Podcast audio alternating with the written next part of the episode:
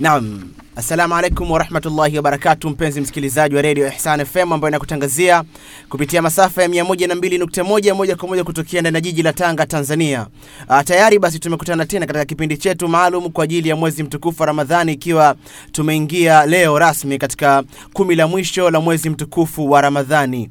Uh, labda nichukue fursa yangu hii kuwasihi Waislamu kuendelea kuzidisha kufanya ibada na vitu vingine ambavyo ni vya kumridhisha Allah, A, basi ilimuradi mwisho wa mwezi huu tuwe ni katika watu ambao tumesamehewa na Allah tabaraka wa taala. Jina langu mimi ni Juma Masema Ramadhani na ndiye mwendeshaji mkuu wa kipindi hiki maalum kwa ajili ya mwezi mtukufu wa Ramadhani, lakini pia ndani ya studio zetu tuko na mgeni wetu ambaye ni shekhe letu Sheikh Salim Barahiani ambaye atakuja kutufanyia uchambuzi wa kina katika kitabu ambacho kinahusiana na hukumu za jeneza, ahkamil janaiz, kitabu ambacho kimeandikwa na shekhe letu Sheikh Muhammad Nasruddin Albani. Labda nikukaribishe tena na kuambia kwamba maswali yote ambayo tunapokea kwako kutoka kwako ni kupitia 0779 25 57 45 0779 25 57 45. Kwa hiyo nawasihi wasikilizaji wote wa Radio Ihsani kuendelea kutuma ma, ma, ma, maswali yao kupitia nambari ambayo tayari nimekusha ikariri kwao.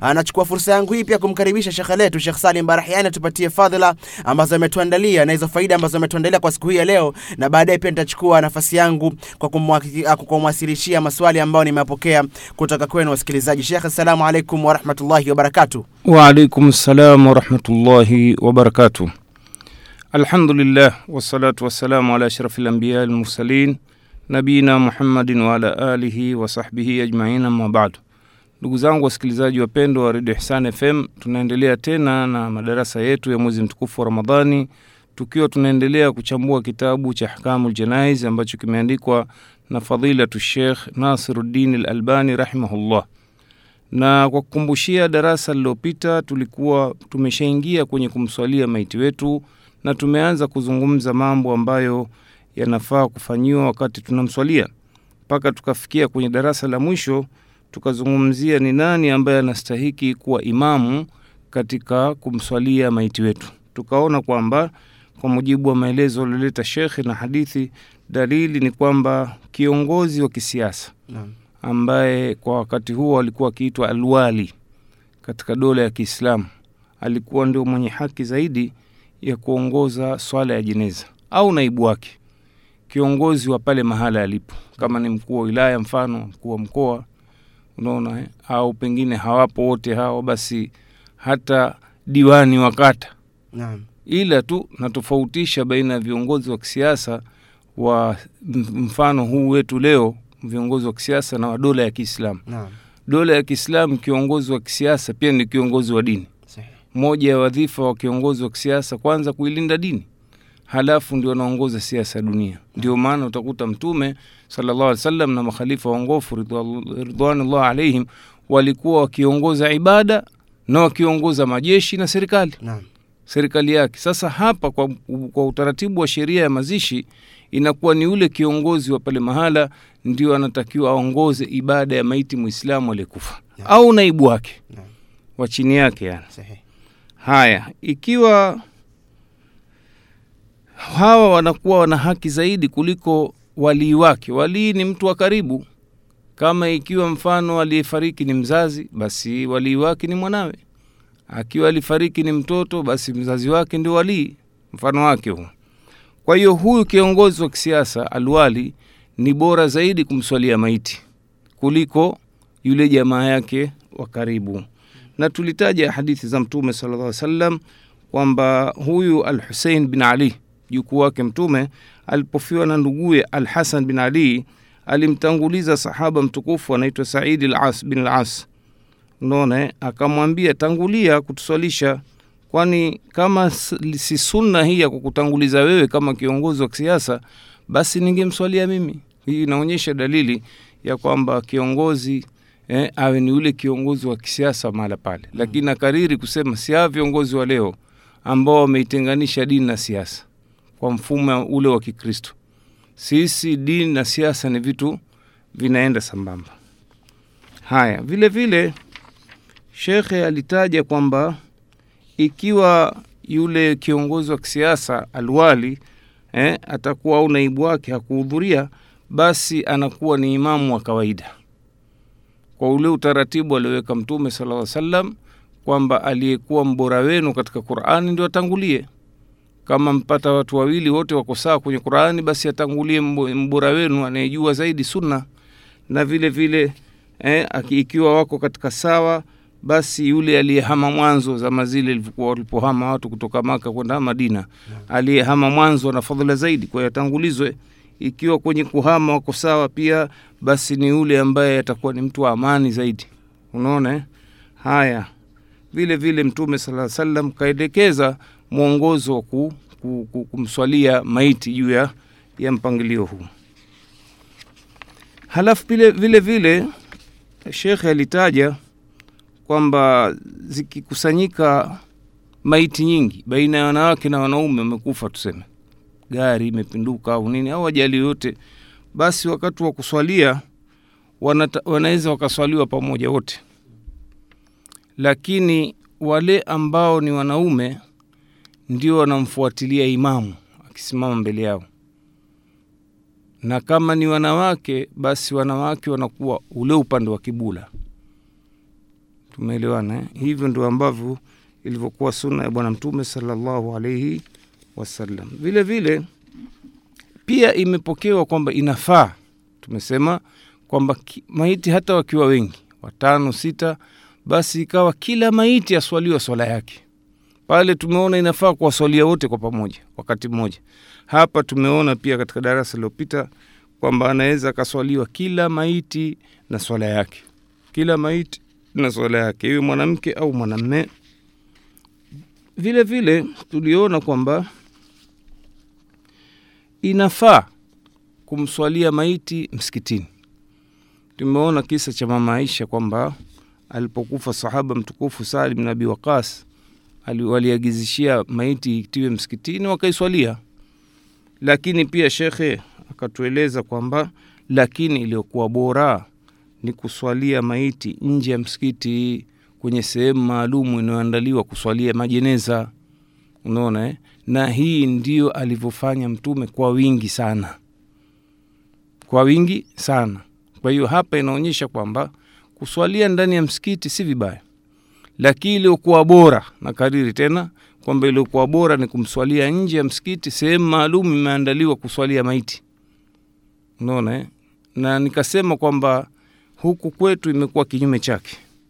Watu wamefanya kuswali ndani ya misikiti ndio bora. Nje bali hakuna kabisa. Hii sunna imefanya kuhuishwa na watu wa sunna hivi sasa. Vijana ansaru sunna walivyokuja wamepata elimu yao vizuri ya sunna ya bwana mtume wakaona wahuishe. Kwa hiyo mara nyingi wao wanaswalia maiti nje ya misikiti. Nje ya misikiti. Unaona kama alivyofanya bwana mtume sallallahu alaihi wasallam na tumeona kwamba mambo haya yanaonekana mageni lakini si mageni. Unaona ni kutoelewa tu lakini pindipo watu wameelewa na hivi sasa alhamdulillah watu wengi wameanza kuelewa basi alhamdulillah wanaona ni kitu cha kawaida. Mwanzo ilikuwa ni viroja ni mambo mageni tunaonekana kama tumekuja na dini mpya kumbe ni mambo yote yana dalili kutoka kwa sunna ya mtume sallallahu alaihi wasallam vile vile katika darasa jipya leo tunaona kwamba shekhe ameendelea kusema wala yajuzu salatu alaiha baina alquburi lihadith anas bni malik radiallahu anhu. Haitofaa kumswali, kuswalia maiti baina ya makaburi mawili baina ya makaburi mawili. Kwa hadithi ambayo imepokewa na sahaba mtukufu anas bni malik anasema anna nabiya salllahu alehi wasallam naha an yusalla ala ljanaiz baina alquburi mtume amekataza kuswali kuswalia majeneza baina ya makaburi. Yaani hapa kuna kaburi hapa nyie mkasimama katikati mnaswalia jeneza maiti. Hilo ni jambo limekatazwa. Pamoja na kwamba tuliona huko nyuma mtume aliwahi kwenda kuswali makaburini lakini alilisimama mbele ya lile kaburi sio katikati. Kama yule mwanamke ambaye alikuwa akifyagia na kusafisha msikiti mtume hakupewa taarifa ya mapema kifo chake akasikitika kwamba kwa nini hakufahamishwa alipopata habari ikawa kumbe kishazikwa usiku wake kwa hiyo mtume akaenda kule akaswalia. Lakini sasa hapa tunaona makatazo kwamba haifai kuswali baina ya makaburi kwa hikma anaijua yeye ambayo sisi hatukufahamishwa. Vile vile shekhe akaendelea kusema wayakifu limamu waraa rasi rajuli wa lmara wafi hadithan, na vile vile imamu wakati anaswalia basi asimame mbele ya kichwa cha mwanamme. Unaona eh? Atakuwa yeye amesogea mpaka upande wa kichwa ndo anasimama pale, ama mwanamke kinyume chake, mwanamke atasimama katikati, yaani sehemu ya tumbo lake pale, yeye atakuwa asimama kusimamia sehemu ile yenye usawa wa tumbo. Kwa hiyo hapa ndo hata mtu aliyekuja akimwona imamu iko pale na hajui maiti gani aswaliwa, mara moja ajua kwamba huyu ni mwanamke au ni mwanamme. Unaona, ni hadithi ambayo imepokewa na Abi Ghalib Alkhayat, anasema shahadtu Anas bni Malik salla ala janazati rajulin faqama inda rasihi, nimemuona Anas bni Malik sahaba mtukufu, unaona akiswalia maiti mtu mwanamme akasimama mbele ya kichwa chake. Halafu vile vile alipoondolewa maiti yule wa kwanza akajua na, na uti ya bijanazati mraa, akaletewa jeneza la, la maiti wa kike katika Makureshi au Answari. Haya, akaambiwa ewe Aba Hamza, hili ni jeneza la mwanamke binti fulani, mswalie basi. Fasalla alaiha faqama wasatuha, akamswalia lakini akasimama katikati. Kwa hiyo hii ni dalili na ushahidi kuonyesha kwamba iliyoko sunna hasa ni kumswalia maiti wa kiume usawa wa kichwa na ma maiti wa kike usawa wa, wa tumbo. vile vile amekuja tena shekhe kuelezea kwamba akishasimama imamu aanze vipi swala. Ataingia kwenye takbira, na takbira kwa idadi ima zinaweza zikawa nne au tano, kuna zimepokewa sita, saba na tisa, na hizo zote zimethibiti thabata ani nabii sallallahu wa salam zimethibiti kwa mtume sallallahu alaihi wasallam. Naona na yoyote utakayoifanya hapa, kama utamswalia maiti takbira nne, sawa, kileta tano, sawa, kwa sababu shekhe anasema zote zimethibiti hizi. Kileta nani takbira sita sawa, saba sawa, tisa sawa, zote zimethibiti. Kwa mfano katika kuleta takbira nne kuna hadithi nyingi sana. Zimetajwa hapa na shekhe, hadithi karibu tano sita, non, karibu hadithi sita zimethibitisha kwamba Mtume aliwahi kuswalia na masahaba maiti akaleta takbira nne, Allahu akbar. Tutaona atatakiwa aseme nini baada ya hapo, lakini alafu Allahu akbar, Allahu akbar, Allahu akbar, halafu anatoa salamu. Kamaliza. Swala ya jeneza haina kurukuu wala kusujudu kama tutakavyoona. Kwa hiyo hadithi ni ya kwanza kabisa ni ililopokewa lilopokewa na Abu Huraira. Kama tulivyoona huko nyuma kwamba Mtume sala salam aliita watu kumswalia jeneza. Naona na alipomswalia akaleta takbira nne, takbira nne. Vile vile tunaona kuna nani, hadithi nyingine mpokewa na sahaba Abdullah ibn Abbas, ambayo pia tulishaizungumza hivyo, unaona kwamba Mtume sallallahu alaihi wasallam alimswalia mtu ambaye alizikwa usiku eh, takbira nne kwa takbira nne na hadithi nyinginezo ambapo si lazima kuzitaja zote, lakini jambo ambalo la hakika kwamba Mtume aliswali kamswalia jeneza baadhi ya maiti ambao walikuwa ni wengi, aliwaswalia kwa takbira takbira nne. Na vile vile shekhe ameonyesha dalili ya kuletwa takbira tano. Anasema huyu Abdurahman bni Abi Leila anasema kana Zaid bni Arkam yukabiru ala janaizina arbaa, ilikuwa Zaid bni Arkam akileta takbira ma, maiti zetu takbira nne. Wa innahu kabara ala janazatin khamsa, na yeye huyu akaleta takbira pia kwenye jeneza jingine kuleta takbira tano. Fasaaltuhu faqala, nikamuuliza akasema, kana Rasulullah yukabiruha, ilikuwa mtume akizileta hizo fala atrukuha illa eh, liahadin siwezi kumwachia mtu eh, juu ya hili milele. Yaani ataendelea kufuata mwenendo wa mtume sallallahu alaihi wasallam. Pia imethibiti kuleta takbira sita na saba na shekhe amenukua hadithi hapa. Unaona, abdullah ibni mughafal anasema anna ali ibni abi talib sallallahu sal, sal, salla ala, ala sahl bin Hunayf, kwamba ali ibni abi talib alimswalia sahaba anaitwa sahal bin hunaif fakabara alaihi sita akaleta takbira sita thumma iltaf, iltafata ilaina kisha akatugeukia faqala innahu badriyun. Yaani kafanya hivyo kwa sababu huyo mtu alishiriki katika vita ya badr.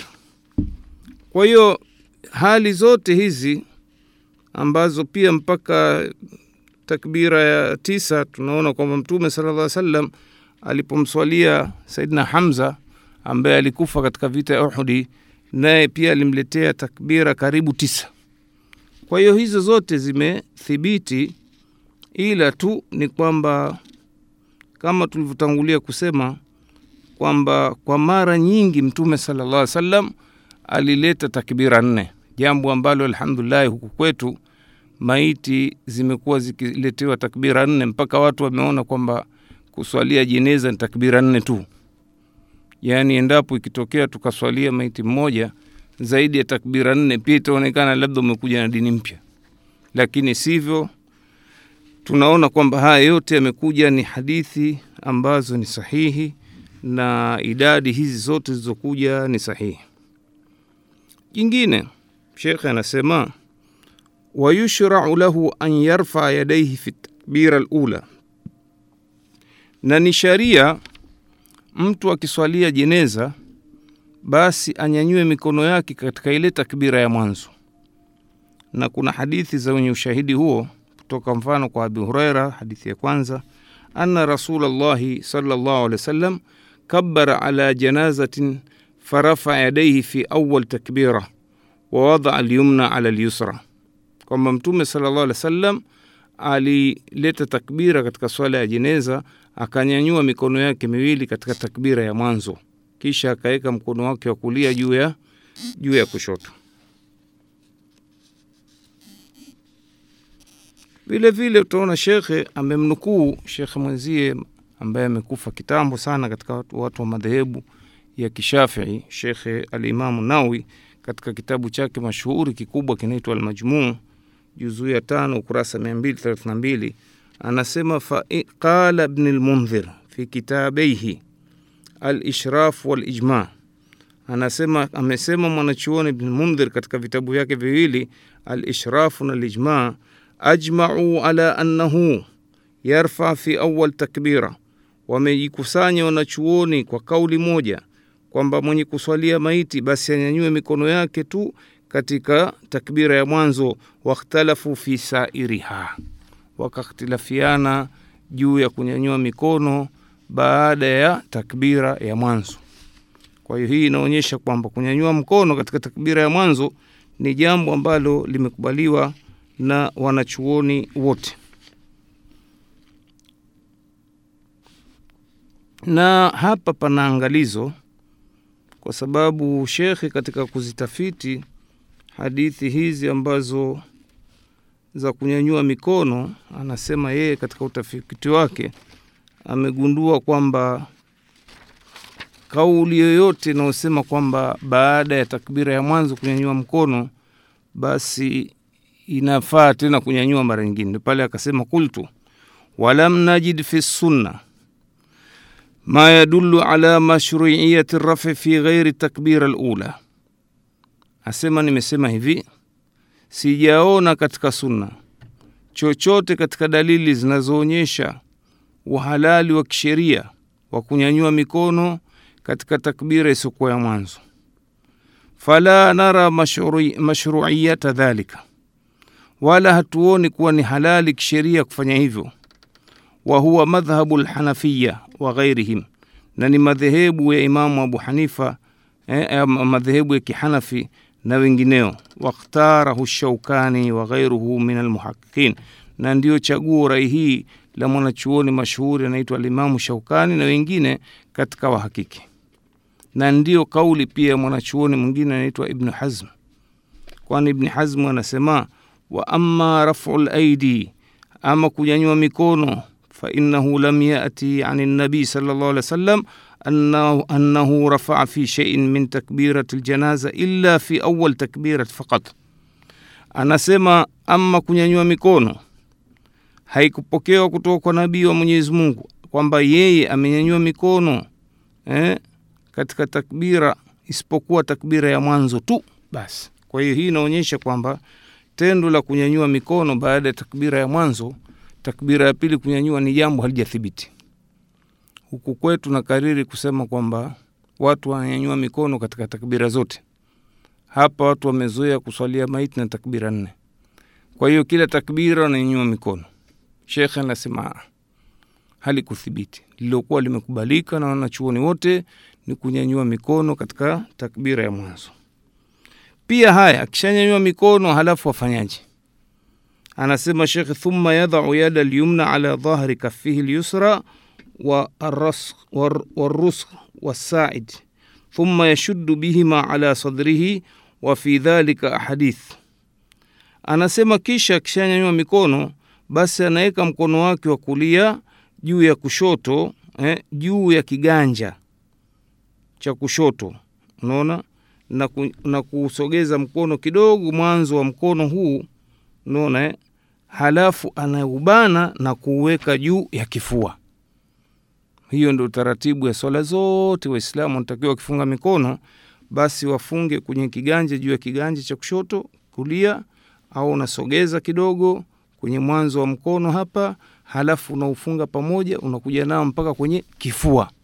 Hilo ndio jambo ambalo limethibiti katika hadithi nyingi sana kwamba ilikuwa Mtume anafanya hivyo na masahaba. Kwa mfano, kuna hadithi ambayo imepokewa na Sahal bni Saad anasema wakana nasu yumaruna an yadha rajulu yada lyusra ala dhiraihi lyusra fi sala. Anasema ilikuwa watu wanaamrishwa kuweka eh, mtu kuweka mkono wake wa kulia juu ya kushoto, unaona kwenye swala. Au hadithi nyingine ya Ibn Abbas kaitaja shekhe, anasema samitu nabii Allah sallallahu alaihi wasallam yaqul, nimemsikia nabii wa Mwenyezi Mungu akisema inna mashara alambiya umirna mitajili fitrina, hakika sisi manabii tumeamrishwa tuharakishe iftari wa taakhiru suhurina, na vile vile kuchelewesha, kuchelewesha daku. Wa annadha aimanina ala shamailina, na tumeamrishwa kuweka mikono yetu ya kulia juu ya kushoto. Kwa hiyo ni mambo ambayo yanathibitisha juu ya yale ambayo tumeyasema kwamba inatakiwa hasa mtu akifunga mikono basi aifunge eh, juu mkono wa kulia juu ya kushoto juu ya kifua. Hii imethibiti.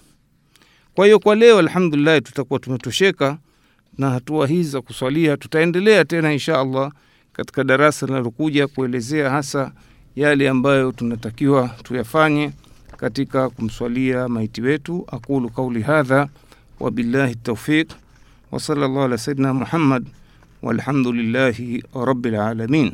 Msikilizaji wa redio Ihsan FM, tayari tumemaliza uh, sehemu ya kwanza kipindi chetu maalum kwa ajili ya mwezi mtukufu wa Ramadhani, kipindi ambacho uh, kinakuwa kikikusanya sehemu kubwa mbili. Sehemu ya kwanza, shekhe huu anatutolea ufafanuzi katika masala tofauti ambayo anakuwa ameandaa kuja kutupatia sisi wasikilizaji wa redio Ihsan FM, na sehemu ya pili ni kumwasilishia maswali ambayo tumeyapokea kupitia 077 uh, 0776 25 0779255745 lakini nakukumbusha ni kwamba tunaendelea kukichambua kitabu ambacho kinahusiana na hukmu za jeneza ahkamil janaiz. Kitabu ambacho kimeandikwa na Sheikh Nasruddin Albani na mchambuzi wetu mkubwa hapa Radio Ihsani ni shekhe letu Sheikh Salim Barahiani. Labda shekhe tumalizie uh, viporo vya yale maswali alafu tuendelee na maswali mengine. Uh, swali la kwanza leo anauliza ndugu yetu anasema asalamu alaikum shekhe. Napenda kuuliza uh, mwezi Ramadhani unakwenda mwishoni. Je, kuna nyiradi zinazoendelea za kuuaga? Yani kuna, kuna nyiradi za kuuaga mwezi? Maana kuna, kuna, kuna misikiti sasa hivi wana, wana- wanaendelea kuleta nyiradi mwadau mwadau ya Ramadhani, wadaatukallahu ya Ramadhani. Yeye anaitwa Jayo Karimu, anaishi Amboni, ndiye ambaye kauliza swali ile. Shekhe, tafadhali. Alhamdulillah, kwa hakika sisi twasema maneno yale aliyosema Bwana Mtume, sallu kama raaitumuni usalli, swalini kama viliona mimi kiswali. Swala ni ibada, na moja katika ibada yetu ni tarawehe, kiamu leili, kisimamo cha usiku. Kwa hiyo hapa mtu yoyote atakapofanya jambo lazima aambiwe aliegemeze na Bwana Mtume, kwa sababu yeye mwalimu wetu. Mtume kasema katika hadithi, inama buithtu muallima, nimefundishwa kuwa mwalimu. Sasa wale wenye kuleta hizi nyiradi ambazo zimekaa kinyimbo nyimbo zaidi, kwamba je, bwana mtume kafanya kafundisha masahaba zake katika uhai wake, au je baada ya kuondoka bwana mtume saa salam kafanya vitu hivi? Sasa kile tukipekua vitabu hatukuti hiyo muwadda muwadda ramadan waddaaka llahu ya ramadan hatukuti. Muwadda muwadda ya ramadan muwadda muwadda ya ramadan hakuna. Sasa wale wenye kufanya wajibu wao sasa watuelimishe sisi, naam, kama nyinyi mmelitoa hili, mmelitoa wapi? Kwa sababu huu ni uradi kama mnavyosema dhikri, mm, na dhikri sisi hatuwezi kuifanya tunavyotaka sisi. Dhikri lazima tufundishwe na mwalimu wetu Bwana Mtume sallallahu alaihi wasallam. Kwa hiyo katufundisha sisi, tunaona kuna hadithi nyingi zinazoonyesha aina mbalimbali mbali ya dhikri kwenye swala, lakini hatukuti aina hii ya dhikri ambayo eti imewekwa maalumu kwa ajili ya kuagana na mwezi mtukufu wa Ramadhani. Hatari iliyopo ni watu kwenda kufanya mambo ambayo hayana dalili, wataingia katika ule mlango wa mazushi katika dini, na Mtume sallallahu alaihi wasallam akemea, man ahdatha fi amrina hadha ma laisa minhu fahuwa rad. Wabillahi tawfiq. naam. Anauliza mwingine, anasema asalamu alaikum Shekhe, anauliza hivi, je, katika swala za usiku mimi naweza kumswalisha mke wangu, yaani mimi niwe imamu na yeye awe maamuma? Anaitwa Khalidi wa Majengo, ndiye ambaye kauliza swali hili Shekhe. Haina shaka kwamba wewe unaweza ukamswalisha mkeo au mkaswali jamaa, tuweza tukasema hivyo, lakini haikuwa ni utaratibu wa kudumu. Ni kwamba baadhi ya wakati utakuta Mtume sallallahu alaihi wasallam aliwahi kuswali nyumbani na jamaa, kama no. kuna wakati aliswali na sahaba mtukufu Abdullah bn abasi kuna wakati alikuf, aliswali nyuma yeye alimswalisha Abdullah bn Mas'ud. naona walikuwa vijana hawa. Mara nyingine alikuwa akimswalisha eh, Hudhaifa bni al-Yamani. Sasa katika dini, ikiwa umeweza kumswalisha mwanamme na mwanamke pia unaweza ukamswalisha, hakuna tofauti hapa. yeah. Unaona, kwa hiyo wewe ikitokea ukafanya hivyo si vibaya, lakini hasa salatu ljamaa, swala ya jamaa ya kiamu leili ilisuniwa na kutiliwa mkazo hasa mwezi wa Ramadhani, yeah. ndio mwezi wa kukusanya watu yeah. ambao Mtume alifanya akaacha, alafu ikajahuishwa suna hii na saidna Umar mkhatab. Kwa hiyo unaweza siku moja moja kaamua kumswalisha mkeo au wanao, lakini isiwe ni jambo la kudumu. La kudumu ni wewe kila mmoja kuswali kivyake. naam. Wabillahi tawfiq. na anamuuliza mwingine anasema asalamu alaikum shekhe na mi namuuliza shekhe ye swala ya jeneza inaweza kuswaliwa bila ya udhuu uh, kauliza ndugu yetu hivyo shekhe Naam, ukweli ni kwamba swala yoyote haiwezi kuswaliwa bila tahara, na swala ya jeneza imeitwa swala. Mtume wakati anaamrisha masahaba kuswalia maiti wao, anaambia swallu sallu ala ala aljanaza, sallu ala sahibikum, mswalieni sahibu wenu. Kwa hiyo mwanachuoni mfano alimamu Nawi ambaye ni mmoja katika wanachuoni wetu wa madhehebu Imam Shafi umu wetu Afrika Mashariki naam. amekufa kitambo, katika kitabu kinaitwa Sherehe ya Muslim, amesema wazi kabisa kwamba umma umejikusanya wanachuoni juu ya kuharamisha swala bila ya tahara, swala kwa ujumla bila ya tahara ni haramu